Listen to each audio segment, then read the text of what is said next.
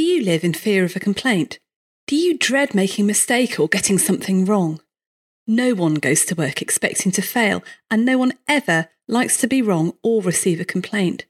But making mistakes is normal. After all, no one has a 100% success rate, and receiving complaints from patients and clients could be seen to be an occupational hazard. We know this, so why do we find it so hard to cope when it happens? And it will. That's why we've put together a series of You Are Not a Frog podcasts on complaints and how to survive them. Going through a complaint or investigation is one of the most stressful things that can happen in your career. And I've seen firsthand the anxiety and emotional turmoil it can cause. And I know what it's like to berate myself when I inevitably fail. But it's because we care that we find this aspect of our professional practice so difficult. But what if there's a better way of handling things? What if we could learn to view the whole complaints process as just another part of our professional practice and learn the skills we need to manage ourselves, our colleagues, and our patients in an empathetic and compassionate way throughout?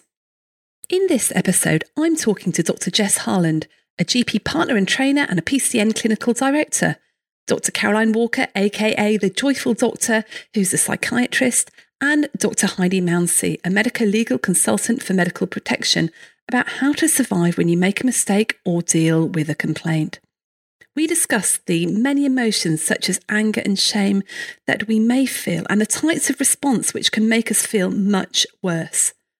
Whilst it's never going to be easy, there are some things you can do to get more control and feel better. So listen if you want to find out the common emotions you will experience and why we find it so difficult how to limit the amount of time you spend ruminating on what's going on, and some simple strategies for managing yourself so you don't feel so battered and bruised by the process of going through a complaint. Welcome to You Are Not a Frog life hacks for doctors and other busy professionals who want to beat burnout and work happier. I'm Dr. Rachel Morris. I'm a GP turned coach, speaker, and specialist in teaching resilience. And I'm interested in how we can wake up and be excited about going to work no matter what. I've had 20 years of experience working in the NHS and I know what it's like to feel overwhelmed, worried about making a mistake, and one crisis away from not coping even before the coronavirus crisis, we were facing unprecedented levels of burnout.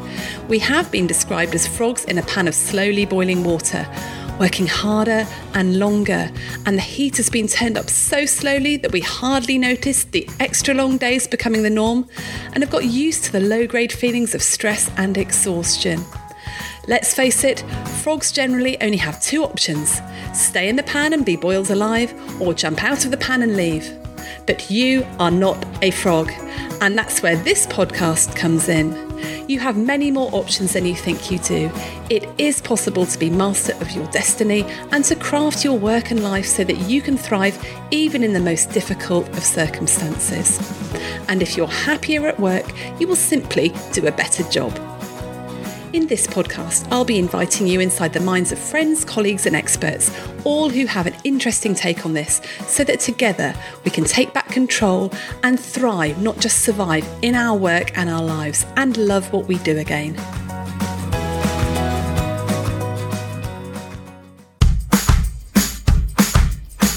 Are you constantly stressed and thinking about work? Does your laptop come with you on holiday? Your to do list have permanent residence in your brain, and your worry about how to handle the latest crisis wake you up in the small hours. Then it's time to get your life back, and that's exactly what our brand new online course will help you do. It's a 60 minute reset for healthcare professionals to shift your mindset so you can set boundaries and limits around your work without the endless guilt that you've not done enough. It's just £27 and you can get instant access now when you go to shapestoolkit.com slash get your life back.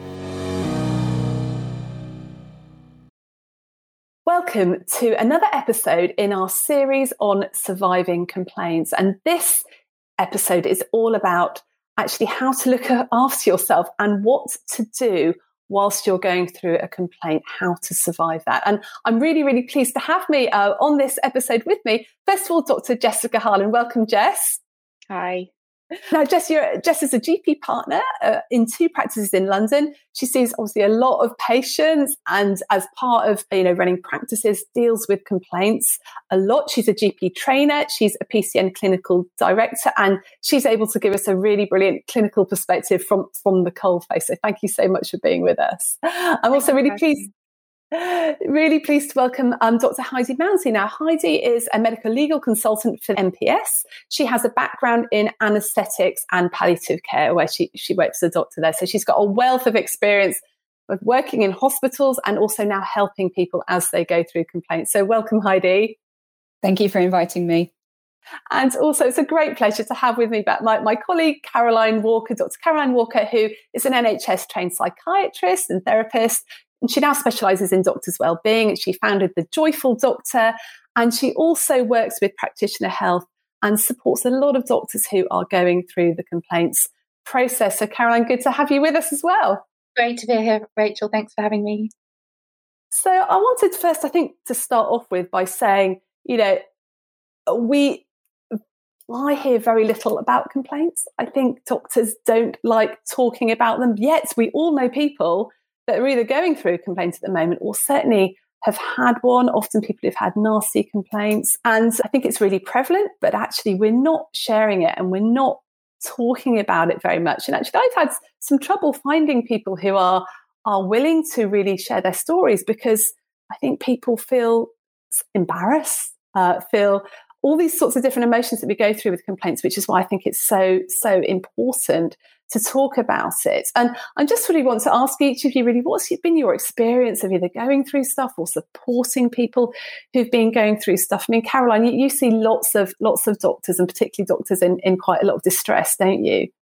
Yes, absolutely. And I just want to echo what you've shared there, Rachel, that complaints are just a very, very normal, common part of being a doctor, you know, in our medical lives. But they can feel incredibly isolating. You, when you're going through one, it can feel like you're the only person it's ever happened to and it's ever going to happen to. But please, if you're listening to this and you've had a complaint or you're worried about getting a complaint, please know you're not alone. It's incredibly common. Yeah. Mm-hmm.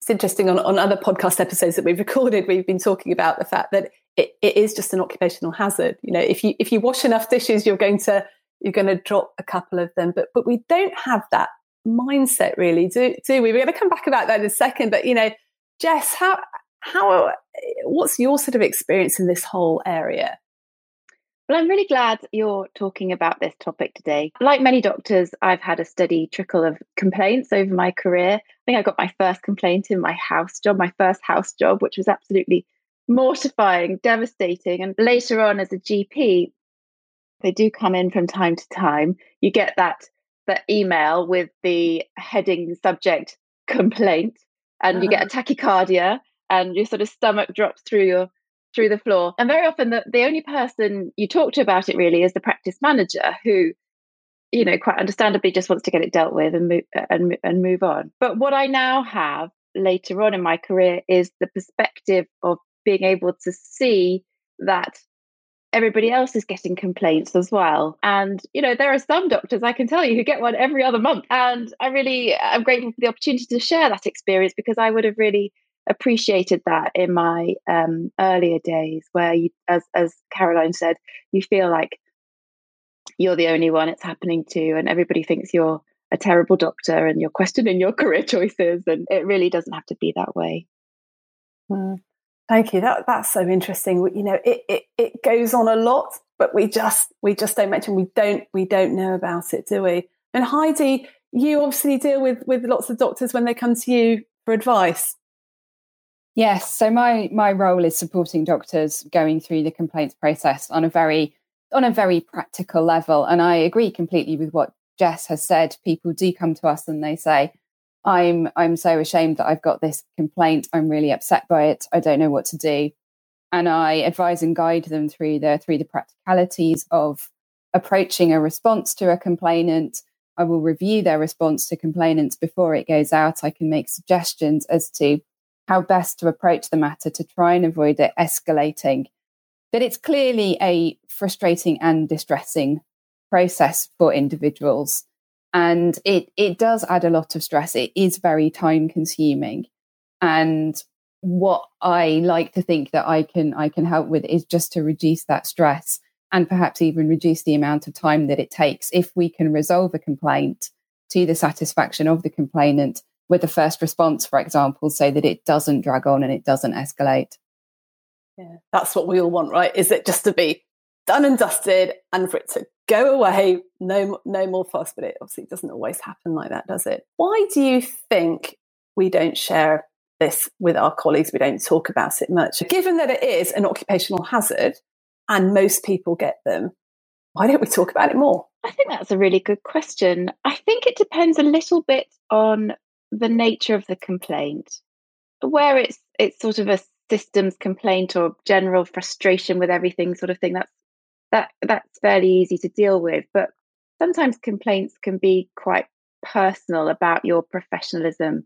And I think particularly if the complaint has come out of the blue and you felt that the consultation was going fine and you were in control and then somebody tells you that actually you haven't done a very good job that's very uncomfortable and i've been reflecting on a sort of bigger theme which is that as healthcare professionals often so much of our our sense of self our self-esteem our status in our families in our society is based on our profession and our career that when somebody criticizes you and it's very much you personally it, it's extremely painful. And if you feel that your professionalism has been brought into doubt i think that's understandably something that people don't necessarily want to share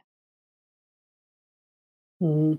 so it's this implied feeling that we're being criticized and that actually we, we may have done something dreadfully heinously wrong and and do you think perhaps it's it's our own inner critic that, that that's stopping us as well as worry about what other people might think? Partly. I think perhaps sometimes we are a bit judgmental about colleagues. That probably contributes. I think there's something also about our own status as the professional and you kind of we kind of like to think that we are in charge and we're in control of the situation. And when somebody takes back some of that control and you're sort of demoted i think that can be quite difficult to deal with as well. It's quite humbling and that takes some adjustment. Mm-hmm. it's it's very difficult to think that we have you know failed in our professional duty or or made that mistake and we don't we don't give ourselves much of a break do we? We don't we don't make allowances for ourselves and allowances that that not everyone is 100% perfect all the time. I mean caroline i'd love to ask you what sort of emotions do we do you see with with people that are going through complaints and the people that are really really struggling? Yeah, so we see, I see a lot of really common, similar emotions and and reactions from doctors when they go through a complaint process. A guilt and shame comes tumbling into the room straight away, usually, whether or not they have done anything wrong. There's often a lot of anger and frustration at how the complaint came about or how it's been handled since, or that simply how long it's taking to resolve. I see quite a lot of anxiety about, you know, getting more complaints, getting other complaints, what and lots of doctors then changing their practice to try to avoid anything else going wrong wrong. And I also see quite a bit of grief, a kind of sense of the doctor sort of feeling like they've lost their, the relationship with medicine that they had before. You know, this is something they've wanted to do their whole lives quite often, and they thought was going to be this incredibly rewarding and wonderful career. And and sometimes something like a big complaint comes along, and it can completely take over for you know several months, sometimes even several years. You know, I've had, worked with a couple of doctors recently who had a complaint maybe three, four years ago, we're still carrying that the bur- the emotional burden of it with them today. So I think, yeah, if you, I mean, a ra- whole range of emotions, but I'd say the commonest ones are the, the shame and guilt, anger, frustration, anxiety, and, and perhaps a sense of grief or loss. Hmm. I think I would, and those are, I, I, I would add that I think a very common emotion initially is defensiveness and blaming the complainant. And I actually think that that i mean that's something we all have to do i think it's part of processing you, you go through that you know it wasn't me you know this is absolutely unreasonable you go through that as part of your coping strategy but i think it is quite important to be able to move to the next stage which is to have a little bit more understanding of the perspective of the complainant. Yeah, I'd agree, Jess. And I think often that initial defensiveness is covering up the anxiety. It's covering up that, oh my God, did I actually do something really wrong here? Or is something terrible going to happen to me? Am I going to lose my license? Am I going to, you know, get into trouble here? Am I going to lose my job? Things like that. And and so naturally we want to avoid that at all costs. So we want to put the blame mm. elsewhere. Mm. But actually part of the process, particularly if you have been responsible for something going wrong, is coming to an acceptance around that and seeing other people's perspectives. Mm. That's really hard, right? I was just thinking, you know, when I've had complaints in the past, you know, you look back and you think, right, what happened there? And you look back and go, oh, thank God, it wasn't really my fault. Phew, that lets me off the hook. But but what about those times where you genuinely did make a mistake, make a mistake, something went wrong, and and something bad has happened, and you do feel genuinely bad, and it was your fault. And how? I mean, how do you even begin to start to cope with with with those emotions, that crushing guilt, and and then the shame. I think this comes back to what Jess was saying that, that over time you you start you have to lower your expectations of yourself essentially. So as doctors we have these ridiculously high expectations that we're all going to be perfect and never make big mistakes. And and actually of course we're not. We're human right? We all make mistakes. I've made big mistakes. It's and i think when we start to lower those or adjust those expectations of ourselves and get a bit more realistic mm. and say actually it's okay all right. You know, when you start to talk about other people to other people who've made mistakes, that really normalizes it, takes a bit of the shame out of it. You can start to treat yourself like every other human being that you treat really kindly and compassionately. And you can say, okay, yep, I made a mistake. I got it wrong, but I'm going to learn from that. A couple of things I always say when I'm talking through a complaint with a colleague or, or a registrar. First thing is, I always say, great, you've got something to talk to your appraiser about now. As long as there's nothing too dreadful, what you want is the sort of fairly minor complaint that you can reflect on and, and pad out your appraisal with. But secondly, CQC love complaints. CQC are fascinated by the complaints that you've had. For anyone who doesn't know what CQC is, that's the Care Care Quality Commission. And what they're really interested in is patient safety, quite rightly. And what they really want to know is when you've had complaints, not if you've had complaints, but when you've had complaints, how have you as an organization responded to those? And if you can show that you have uh, learnt from them and shared the learning with your team, that scores really well in their eyes. So I actually think one of the things that's going to be really important in normalizing and coping with complaints is that organizations are much more proactive in sharing complaints and talking about complaints. Yeah, hundred percent agree. And it's sort of it, it's changing that mindset, isn't it? From oh no, I've I've done something wrong to oh good, I can learn from this, and we can make everything better for exactly. everybody, including the patients. Exactly. This is a learning thing. I think in a lot of cases, it's not that the doctor or the healthcare professional has done something wrong. Often, a lot of complaints arise as a result of miscommunication. And complaints can be very, very personal and absolutely scathing. And you are expected to maintain your professionalism and respond to this in a very factual and objective way. And that can be very difficult. I would say complaints are almost always about communication. And Heidi, yes, that's definitely been my experience when I've been overseeing everyone's complaints. Sometimes I'm sure you will feel like I want to complain about you where is the organization that I can send my letter of complaint to? Your behavior is vile. And I think Heidi will know more about this, but in terms of what's required and how we respond to complaints, that if you feel that complaints are repeatedly antagonistic, or I can't remember the exact phrase they use, you you you you can de- vexatious. Vexatious, that's a great word, yeah. You can yeah. decline to respond, I think. That's lovely. That's a really good example of gaining a little bit of control back in the situation, isn't it? Because complaints are fundamentally a situation where something's come along, often out of the blue, where you feel like it's out of your control. Something's happening to you that might kind of spin even further out of control. And that's where the anxiety comes in and the fear. So, so actually being able to look at it in that way, reframe it and go, well, hang on a minute, I've got a choice here about how I respond to this complaint is really empowering for a doctor. That's a really good point, Caroline, because I, I was reflecting one of the reasons why I wanted to do this series was I have a, a colleague and a friend and she had a dreadful complaint last year. And actually, it, you know, we look back, it wasn't really much to do with her, but it, they, the, the, the complainant came, it felt like they were coming after her. It all got done and dusted and, and it was okay. But for those nine months when she was going for it, she was a very senior GP. Okay. She, she'd had complaints before, but it completely floored her and she was anxious. She wasn't sleeping. She just wasn't doing it. I mean, lo- lockdown didn't help, of course, but I just observed this person and thought, this is not, this is not right. You know, I could see this person almost on the edge of taking time off work with stress. And I know that happens a lot with, with people. And I thought, actually, there must be a better way to do this. And I think sort of seeing it as an occupational hazard and having some training and almost making a plan of how you're going to do it, how you're going to respond and manage before it happens. You know, how can we do that? And Heidi, I just wanted to ask you, what difference can you see between people that seem to be coping pretty well through the complaints process and people that really aren't coping very well? What is there any difference? Can you see them doing things differently in terms of looking after themselves and managing themselves, or is it a slightly random?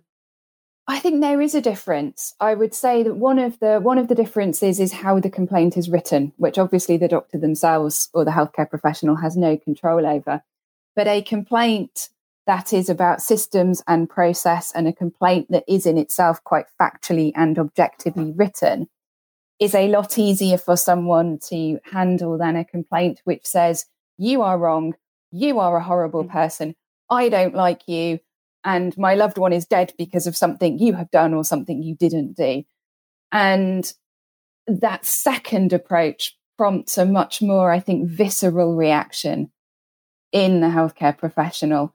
And it tends to lead to, I would say, there, there are two extremes. I mean, obviously there is a spectrum, but that sort of complaint, I think, tends to tends to lead to two extremes of response responses.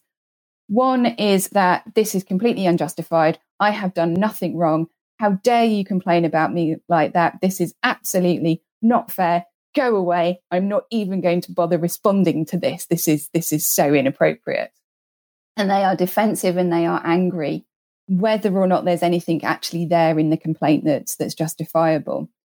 And the second extreme are those that, that kind of go, well, well, I am responsible. I, I killed this person. This person is dead because of something I have done. Whether that's true or not, that's what they're thinking. And and they they they come to me, they phone me up, and they're like, I'm, I'm going to have to leave the medical mm-hmm. profession. I, I can't I can't go on like this. This this is my fault.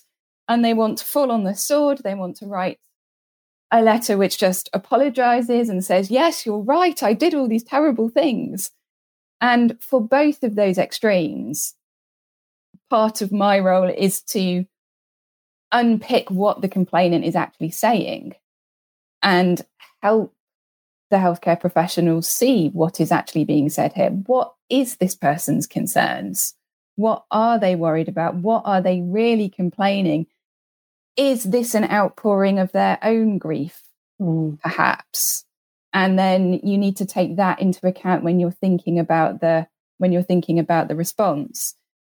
So i think people do i mean people do get very distressed and that emotion comes out in a in a number of different ways. But i would say those are those are the two extremes we see when a complaint is deeply personal. I think when a complaint is systems or process only why did it take the hospital this long to process my referral why did it take you three days to write the referral to the hospital? Why did the receptionist tell me that my blood results were normal when actually, you know, my sodium was a tiny bit raised? I think those those are far less personal. They're a lot easier to deal with.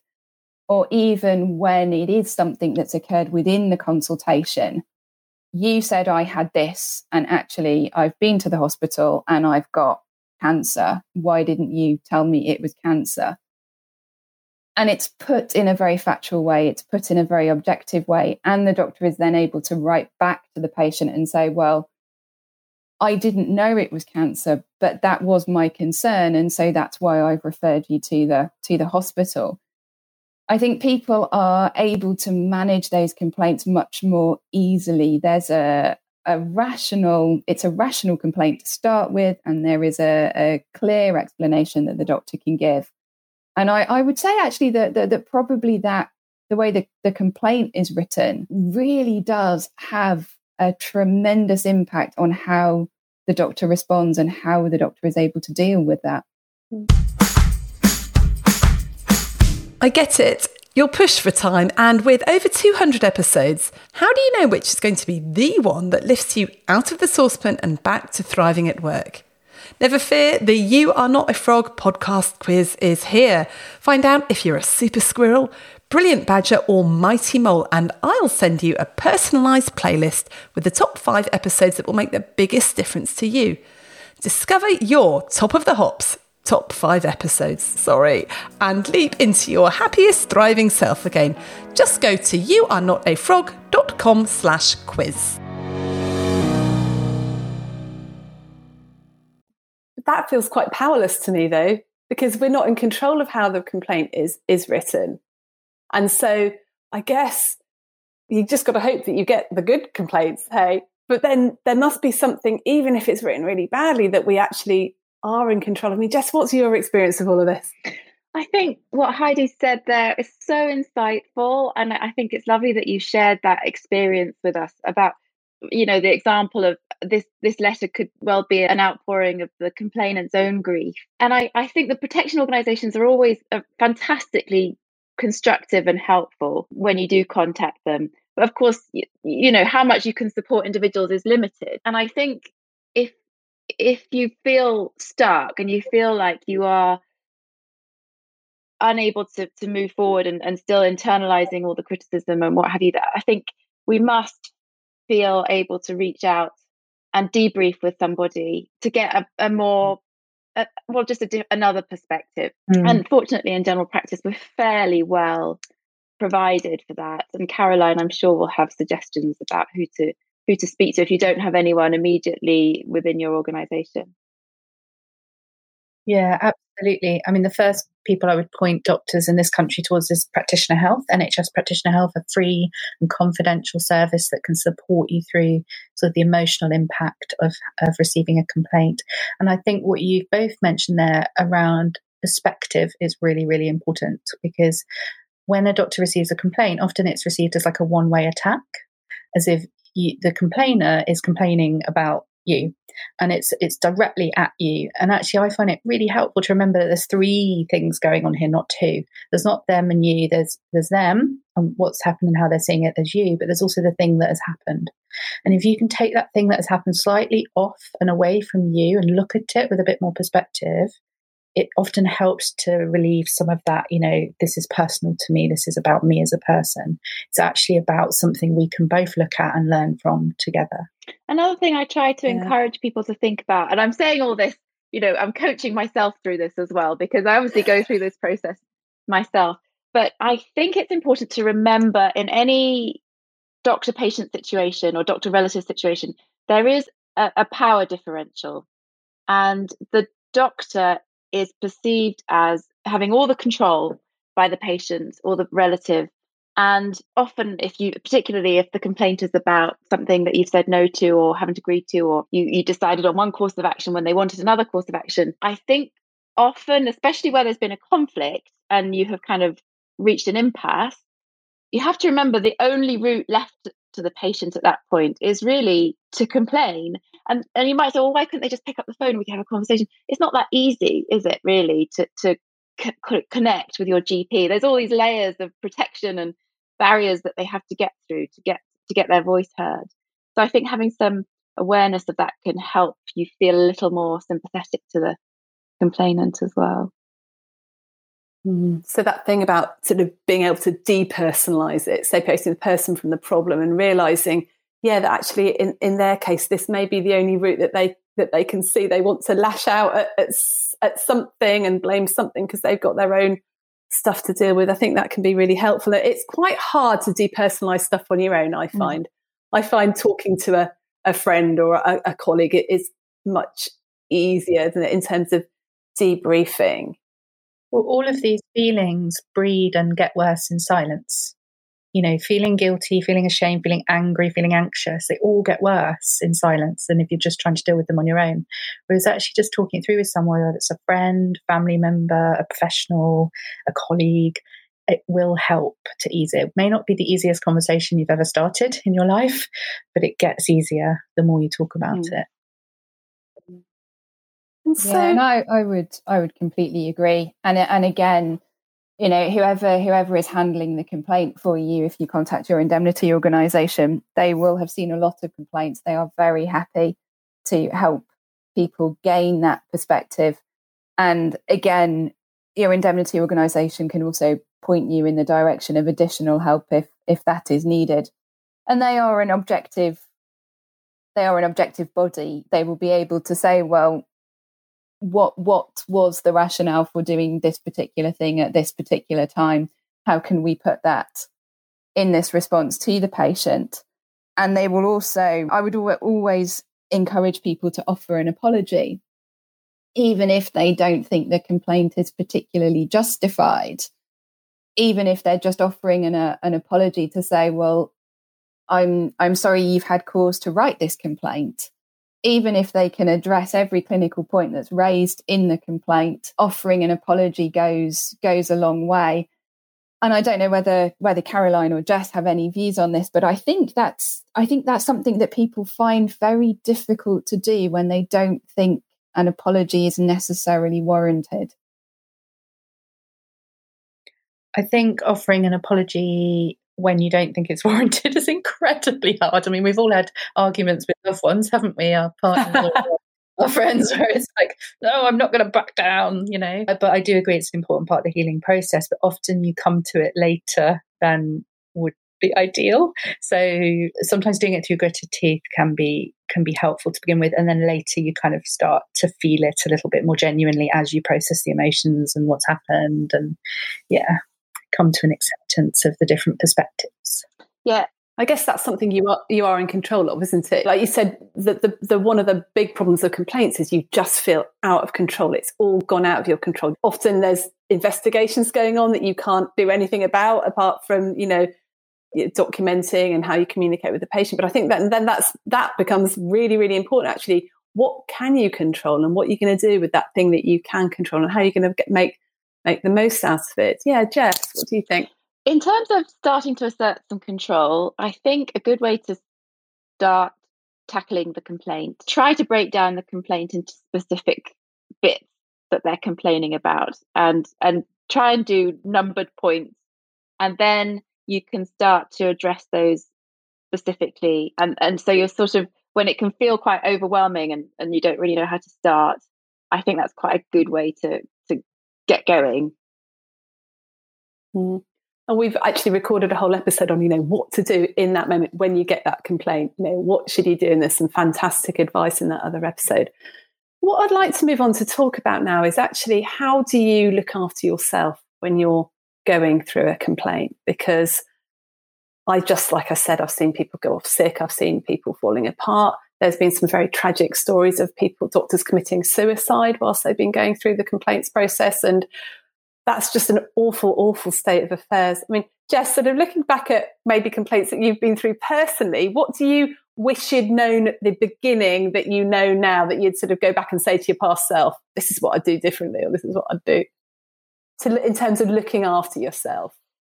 I don't know what I'd do differently. I think it's just having a better awareness of why complaints arise that makes it easier these days. But mm-hmm. uh, definitely talking through it with somebody is something we've talked about already. I think another thing to bear in mind is that it may be that if you were feeling in control of everything else, you would be able to deal with that complaint perfectly well. But if that complaint happens to come along at a time when you're feeling under pressure in other ways and actually that pressure has probably contributed to the complaint arising in the first place, then it can really tip you over the edge. And I think if I don't want to tell everyone to go off sick at all, but I, I think if you if you feel you need a break, take a break. I think mm. as doctors, we're we're, abs- we're allergic to the idea of of not coping and and having to just push on through. But if if you're you know crying every day before going to work or if you're not sleeping night after night you, you need to take some time out and i think act act on that yeah i think that's fantastic advice and just thinking even if you don't actually take time off work you maybe need to look at your schedule and think is there anything I need to drop right now? Just need to get off my plate to give myself mm. some emotional time and mm. headspace to be able to process this. I mean, Caroline, is that sort of advice you give people? Yeah, 100%. I mean, complaints tend to be things that fill our brains very, very quickly. And we start to get really preoccupied by them. We're thinking about them all the time. We're carrying them with us everywhere. And, and it can be very, very easy to drop your basic self care. Actually, you can like miss meals, go to bed a bit later, not talk to your friends, cancel plans, you know, all of those sorts of things that keep us well and, and happy and able to manage and cope and deal with complaints. We tend to drop quite quickly. So I would say keep an eye on the basics you know, make sure you're still looking after yourself, brushing your teeth, having your meals, you know, going to bed at the normal time, and then talk with someone about it. Don't keep it to yourself because all of it, all of the bad stuff that comes with complaints gets worse if it's if it's left in silence or just in your own head. So yeah, reach out to somebody, whoever you feel you can trust at that time. I think another thing to bear in mind is a bit like grief, it does eventually hurt a bit less you know it, it, yeah. it will be preoccupying mm. and painful for a while but eventually you will just move on and it will pass and that, well certainly you know i've had complaints and and it, you do recover even though it feels like you might not at the time yeah and naming that can be really helpful, can't it, Jess? Like when when a, I know when I get that email comes into my inbox and you get that sinking feeling like, oh God, I've done something wrong, ah, and the shame storm starts. If I can just say to myself, oh, okay, I've been triggered here. I'm in my shame storm. It's going to be okay. I'm going to feel like this for a few hours probably, but it will ease throughout the day and it'll probably feel a bit better tomorrow and a week from now and a year from now. I may not even remember it. I remember the feelings that, that when things like the emails drop in, you know, to my inbox, but I can't remember no, what they were about. Exactly. yeah. The health, there's a phrase that they're, they're written in the main entrance of Addenbrooke's. you know, it will pass whatever it is. And I think that it's, it's good to remember that, that it will pass. But Karen, I just want to ask you, you know, Jess talked about being really preoccupied with what's going on right at right at the time. And we can then start to fixate on stuff and go into these recurrent shame storms. How mm. do we stop ourselves from doing that? Is it possible to stop ourselves from doing that? So I think no. I think I think we're human beings, and I think we get triggered. Shame gets triggered, and and when it happens, it's horrible, and we've all experienced it somewhere along the line. What I think we can do is be much kinder to ourselves when it happens, and not go with it and make it worse. So what, and when I used to get complaints, sort of in my early years of my career, I would really wallow in them you know, I would beat myself up with them. I would stay, you know, thinking about them, not talking to other people. I would, yeah, stop doing all the things that helped keep me going and kept me well. Now, as I say, when I get triggered, and it, it, still happens every you know week or two at the moment, I'll get something. I think, oh, oh, have I done something wrong there? I much kinder to myself about it. I'm like, oh, okay, oh, that's made me feel a bit uneasy or a bit anxious or a bit okay. Well, what's going to be nice? Well, make let's look at the rest of the day. How does the rest of the day look? How could I, you know, take something off my plate, or who could I talk to?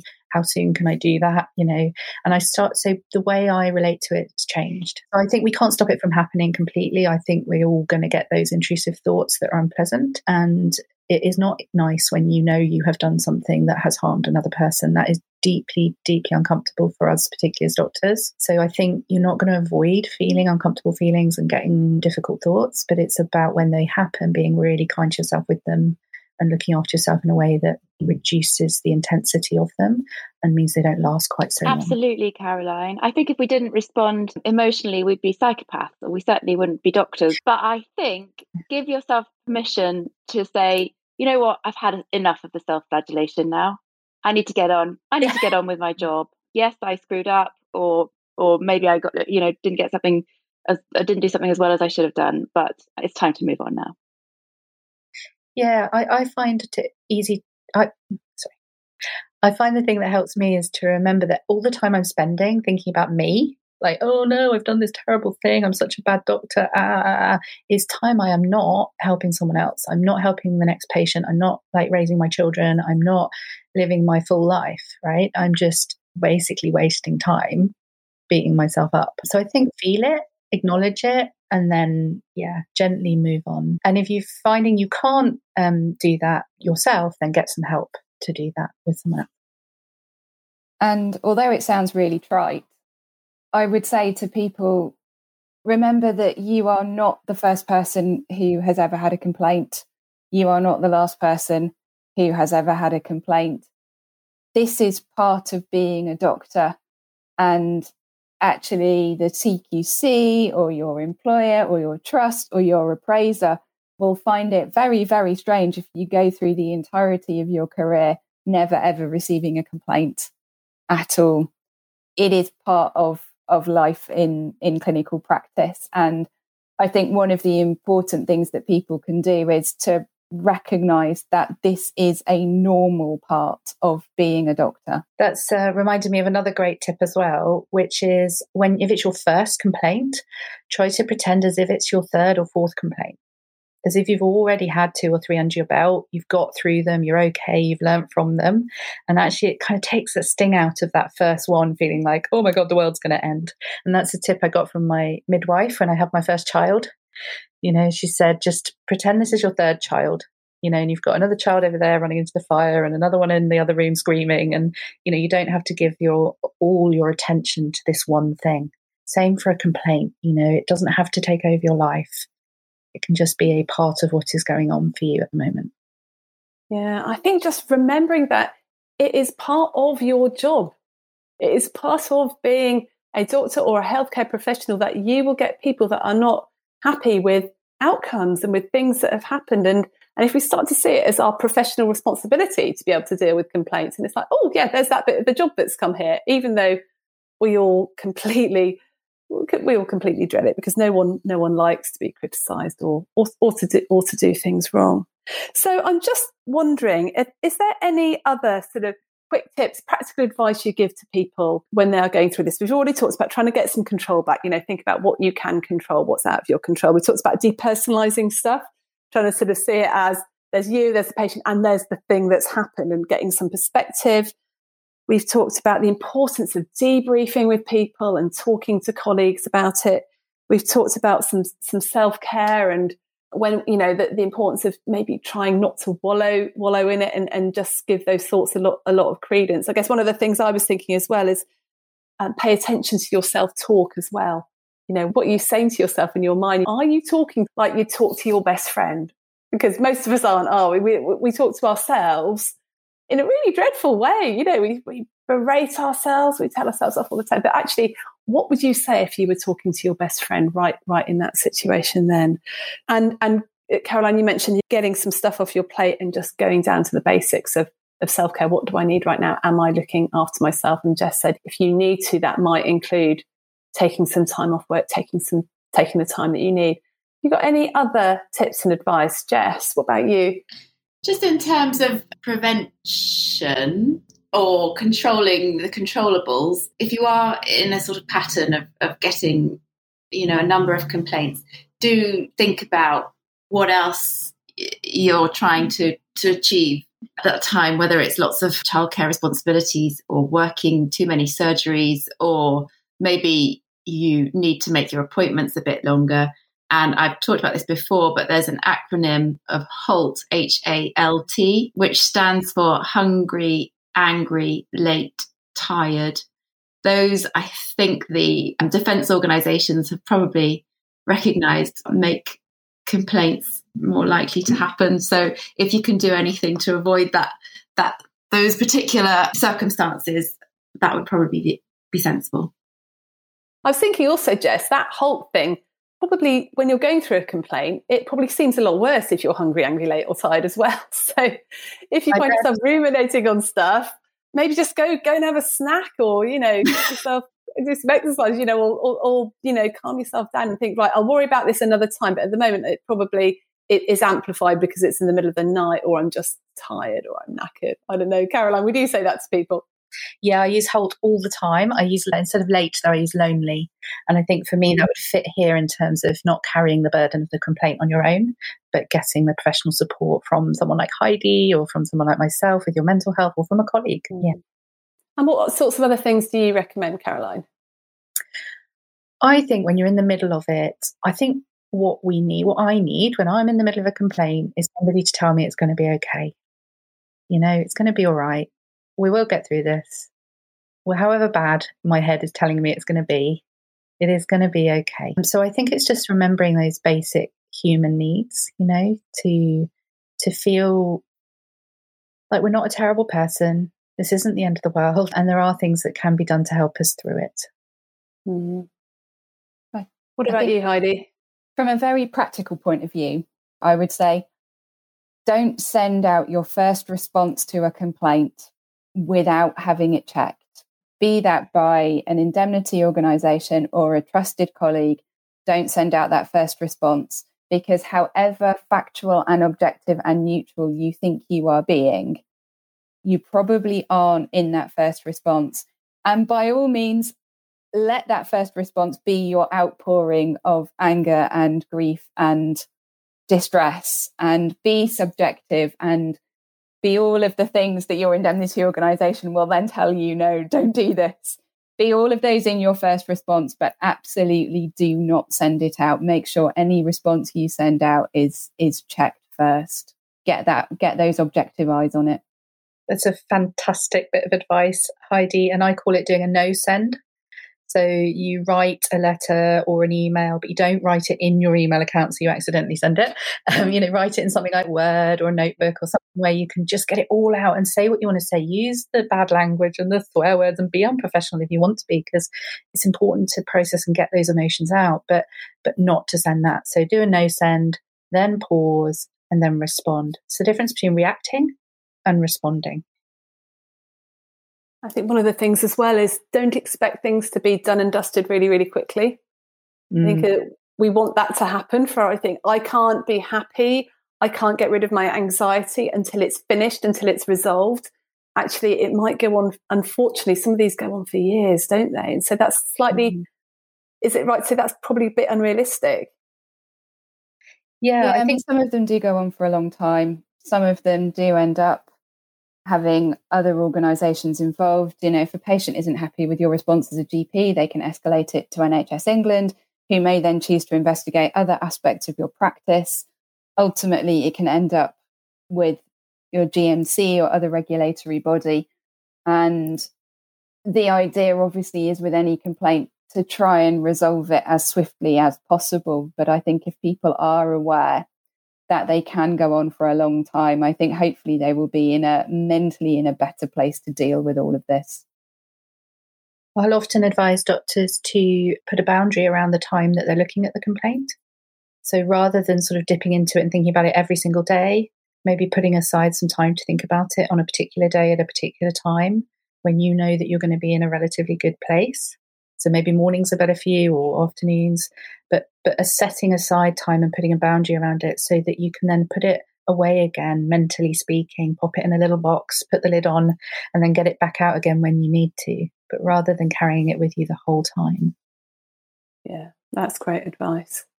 So time is, is very nearly up. I'd love to just ask you each for your your three three top tips for, you know, you've had your you had the complaint, how you survive and look after yourself whilst that complaint is is going on. What are your three top tips? Caroline. Feel your feelings and vent them in healthy ways. Look at the basics of your self care, things like your eating, sleeping, socializing, basic self care and then don't do it on your own. Share it with someone, talk with someone, get support. Thank you. Heidi? So I think my tips are all very practical in nature. First of all, I would say contact your indemnity organisation. Even if you don't think this is a very serious complaint, even if you think you can manage this on your own, contact them. It's what they're there for and it's what you're paying us for. It's what you're paying us to do. So make use of that resource. The second thing I would say is offer an apology. I think we've already said this, but offer an apology even in those cases where you don't think the complaint is justified, because this is very likely to help resolve this as soon as possible. And the quicker the complaint is resolved, the quicker your stress will go away. And the third thing I would say is yes, by all means, write that first response, vent your feelings, absolutely but destroy any drafts of your complaint response. Do not leave them hanging around in the patient file somewhere, in the complaint file on your computer. Once you've sent the final response, store that final response and delete any other drafts so they cannot accidentally come to light at another time. That's great. That's very good advice. And it just struck me, you know, that I think sometimes we we set off with complaints with the wrong objective in mind. We want to prove that we're right as opposed to resolve the complaints. Absolutely. Your purpose here is just to resolve the complaint to everybody's satisfaction. Yeah. Yeah. And then make sure you've learned from it and it's actually improved your practice and all, all that sort of stuff as yeah. well. Finally, Jess. I echo everything, but left with very many. I, I, would say remind yourself that dealing with complaints is part of your um, professional role. Try to look at it from the complainant's perspective as much as possible. It will actually make it easier to, to be easier on yourself if you can understand where they're coming from or try to. And lastly, I would say just cut yourself a break and as as Caroline said, don't waste too much time beating yourself up because it's not helping anybody, either you or the person complaining against you. So just remember everything else that you need to get on with. Thank you. Brilliant advice. Finally, finally, Caroline, I just wanted to to say if someone is really struggling with this sort of thing right now, where can they where can they go for help? So, if you're struggling with a complaint, I would say there are lots of different areas you can go for help. Try and pick somewhere you feel comfortable and safe. Um, you could go to your defence union, you could go to your own GP, you could go to your colleagues and your professional network. And if you want some confidential, private mental health support, you could come to something like the NHS Practitioner Health Program. If you just search practitioner health in Google, it will come up and you can self refer for uh, free and confidential support around your mental health.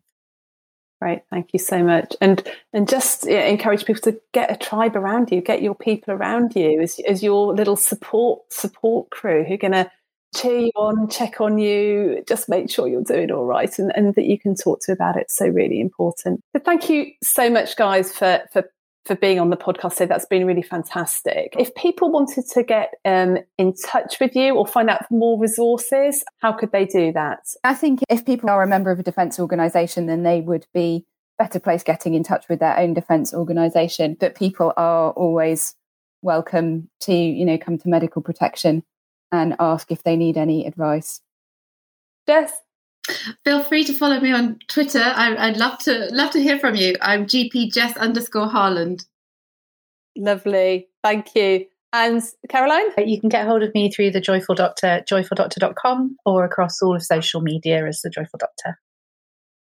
Right, and and you can obviously see the rest of the podcast episodes and lots of other things that particularly Caroline and I have done around coping with COVID and uh, mental health for doctors and things like that on the You Are Not a Frog podcast website. So thank you so much, everyone, for being with us. Um, speak again soon. Thank you. Bye.